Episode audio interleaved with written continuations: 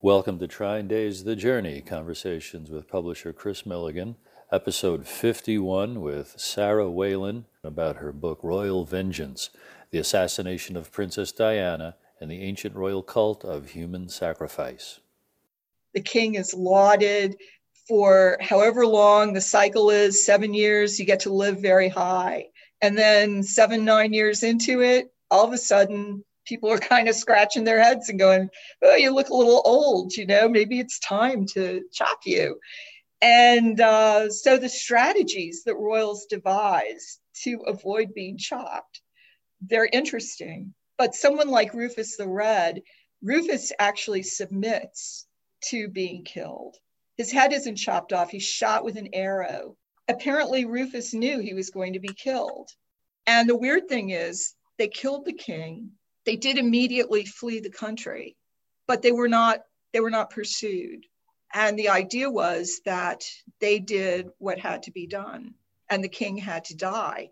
And then his body is put in a cart and brought to Winchester, supposedly bleeding all the way. And people are, you know, throwing flowers at him and taking pieces of cloth and dipping in his blood because it's considered a very sacred thing you know, I mean, you talk about how, you know, when, when Caesar first went to Britain, you know, the, the Druids were there and they talked about the, the Druids doing, doing sacrifices. And then uh, you mentioned about, uh, I think there was a Spanish ambassador and maybe an Italian ambassador uh, for Henry VIII that talk about how he was killing people and it, it was their peculiar way. Yes. And talk about their, their churches. They, they have their, their peculiars, whatever you call them. Yes, the royal family has private churches. Most people don't know this. You know, they say, oh, the royal wedding is on TV. You can watch it.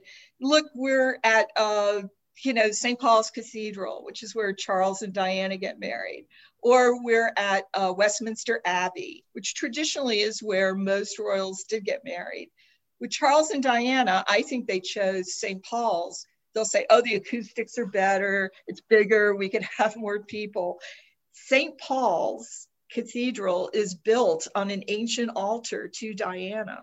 And, you know, until quite recently, that was considered a fact of English history. Now people are disputing it.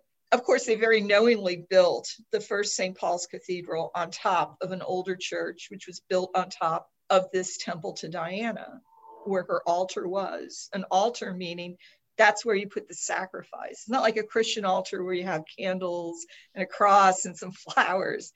You did your sacrifice there, whether it was a burnt offering or you know vegetable offering. You put it down, and if it was a blood sacrifice, there would be little hatch marks on the stone and blood, obviously, from an animal or a person. So uh, this place was marked and it was it was well known. And of course the idea was that charles is apollo and diana is diana who's considered she's always associated with the moon. Apollo is associated with the sun. And so you had this union you know of sun and moon. It was supposed to be something really extraordinary. And of course it was for as long as it lasted and it, it, put on an enormous impressive show. But it wasn't just the opera and the stuff that went on in the service. I mean there was something happening in that place. And again it's just really ancient. And people started behaving in very ancient ways you know thinking these people are godlike and bowing and genuflecting and and elevating them to an extraordinarily high level. You know charles and diana weren't exactly able didn't have the knowledge or the fortitude to kind of carry out what their real roles were. But other kings and queens certainly have done that. Henry VIII, some people would say, well, he's just a serial killer. No, Henry VIII ruled for a very long time and he knew what the traditions were, even though no one was talking about them anymore.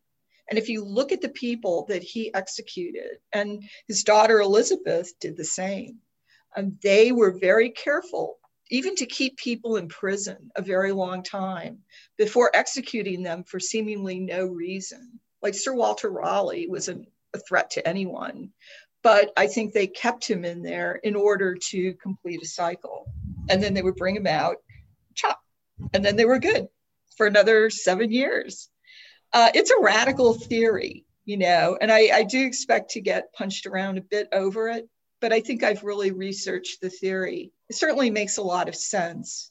And, you know, just from a forensics point of view, I started looking at Princess Diana's accident because I remember thinking this was a person who had become an enormous threat to what you would call the core ruling family.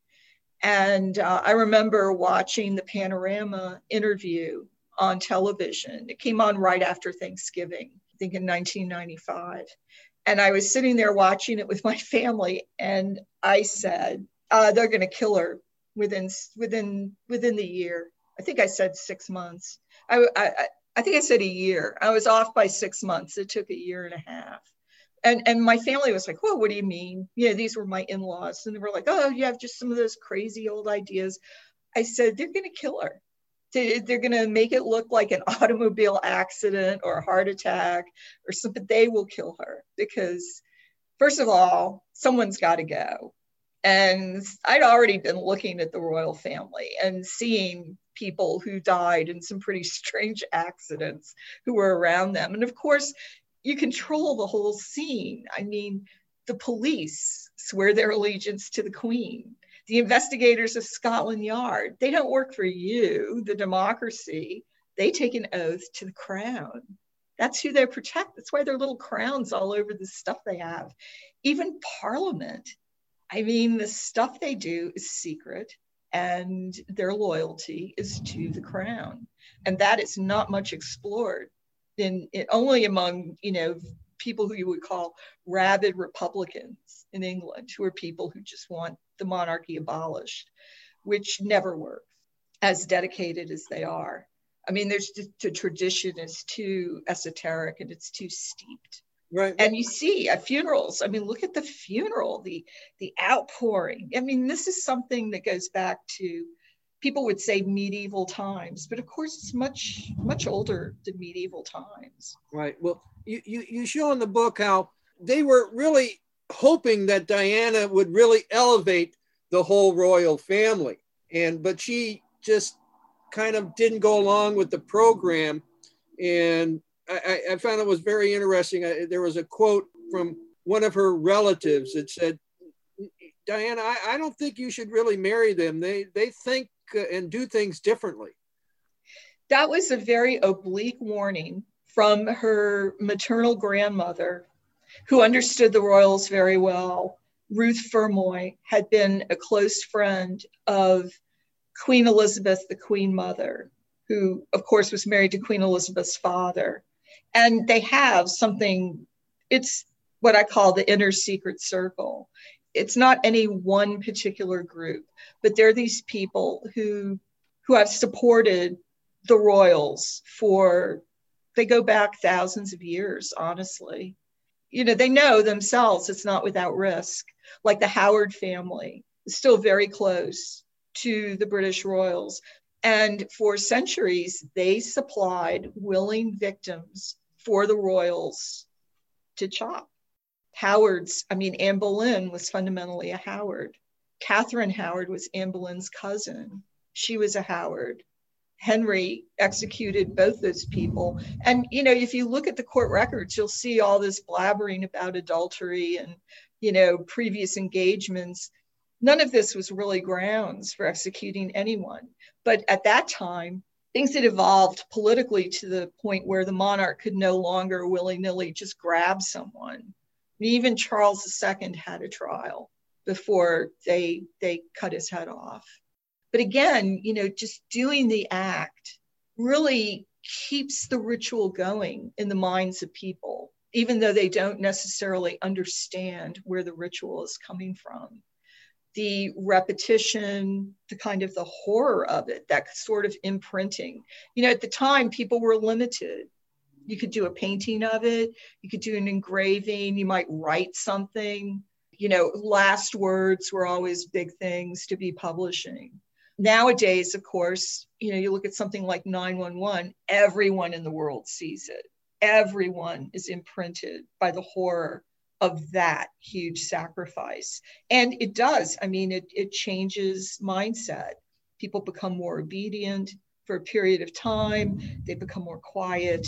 Uh, they realize there's a price to be had for questioning. Well, I and, thought it was very, very interesting too that you you made the point of how uh, when Diana died, there was these big crowds and, and everything. And then soon after that, uh, Queen Elizabeth had a, a, birthday or something. And, and again, the crowds went for, you know, long live the, the Queen. So it was kind of like a. Uh, she had know, another cycle. Right. She's given, she's given, you know, a cycle. And if you start adding the years up, you'll see people close to Diana, like her former police guard, who was her lover he dies an extremely bizarre death where his spine is broken in a bizarre car crash where he's on a motorcycle. And the girl, a 17 year old who supposedly hit him with her car, she says that another car pulled out in front of her and she could not see Mannakee on the motorbike until that car pulled away and then it was too late to stop. Her name is Nicola Chopp. Uh, she changed her original testimony. I think initially she and her mother were very frightened that you know she might be imprisoned, and apparently the police were were rough with both of them.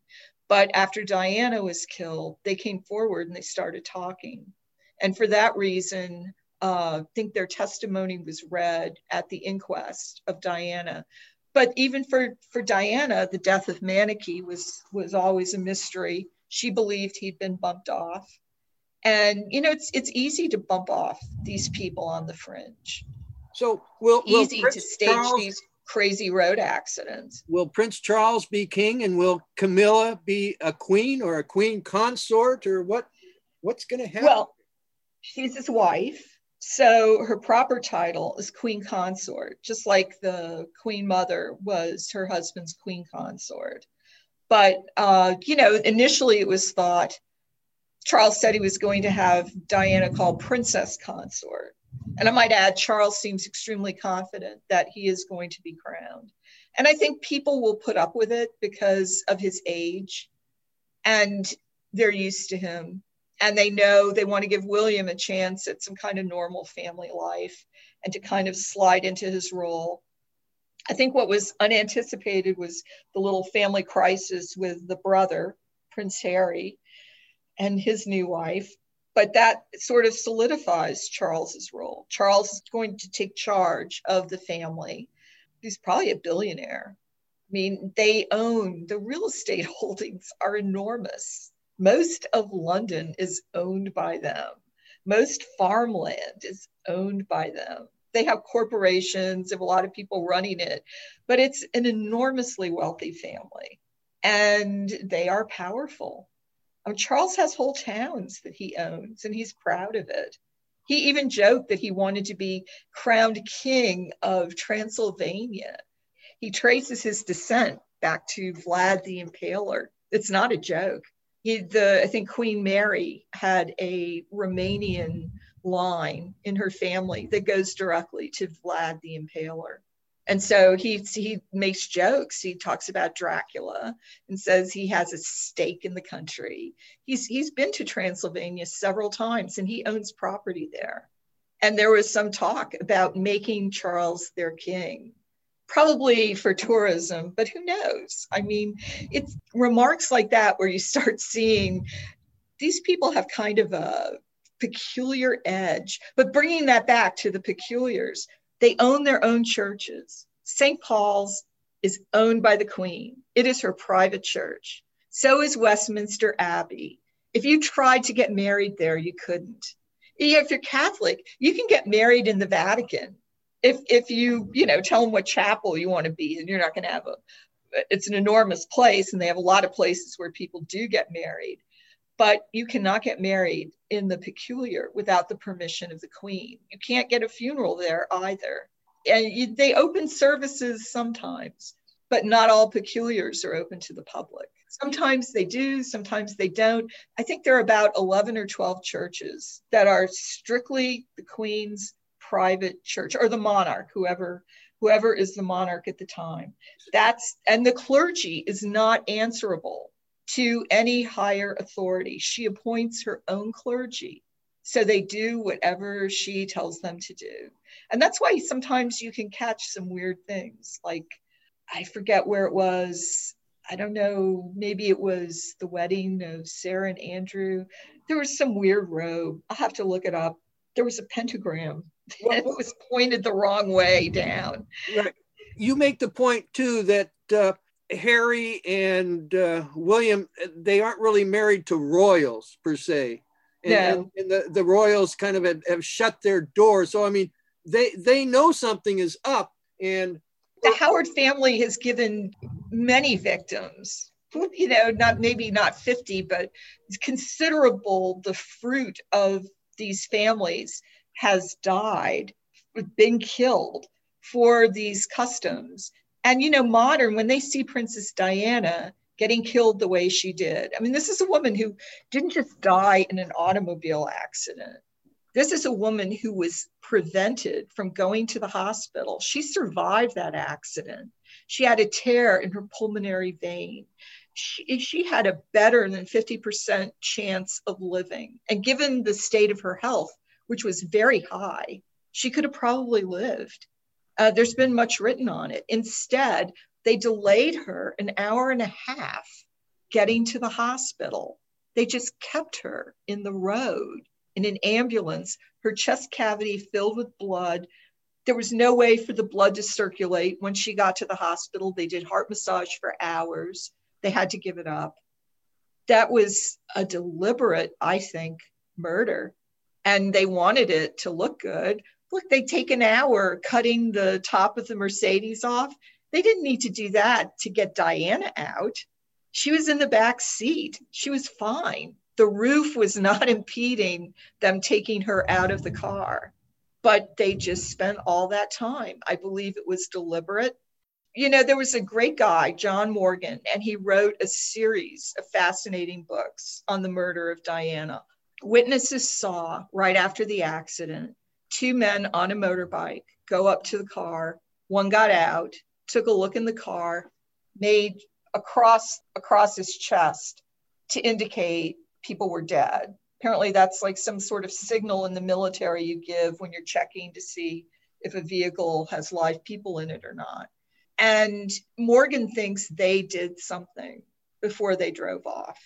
And then a minute later, a French doctor comes by who's supposedly an emergency medical guy who's trained to do this. And all he has in his car is an oxygen mask and a blood pressure cuff.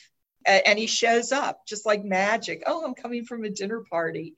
Morgan's theory was that this was a really elaborate charade. And the idea was to waste the time. And, and you know, even in the ambulance, apparently they stopped I mean, the reporters couldn't believe it. They were on scooters, you know, by that time following the ambulance. They had to stop the scooter, get off, and walk it because the ambulance was going so slow. Otherwise, they would have they would have overtaken the ambulance. They wow. did it deliberately. And Mannakee, of course, in his accident, he's killed instantly.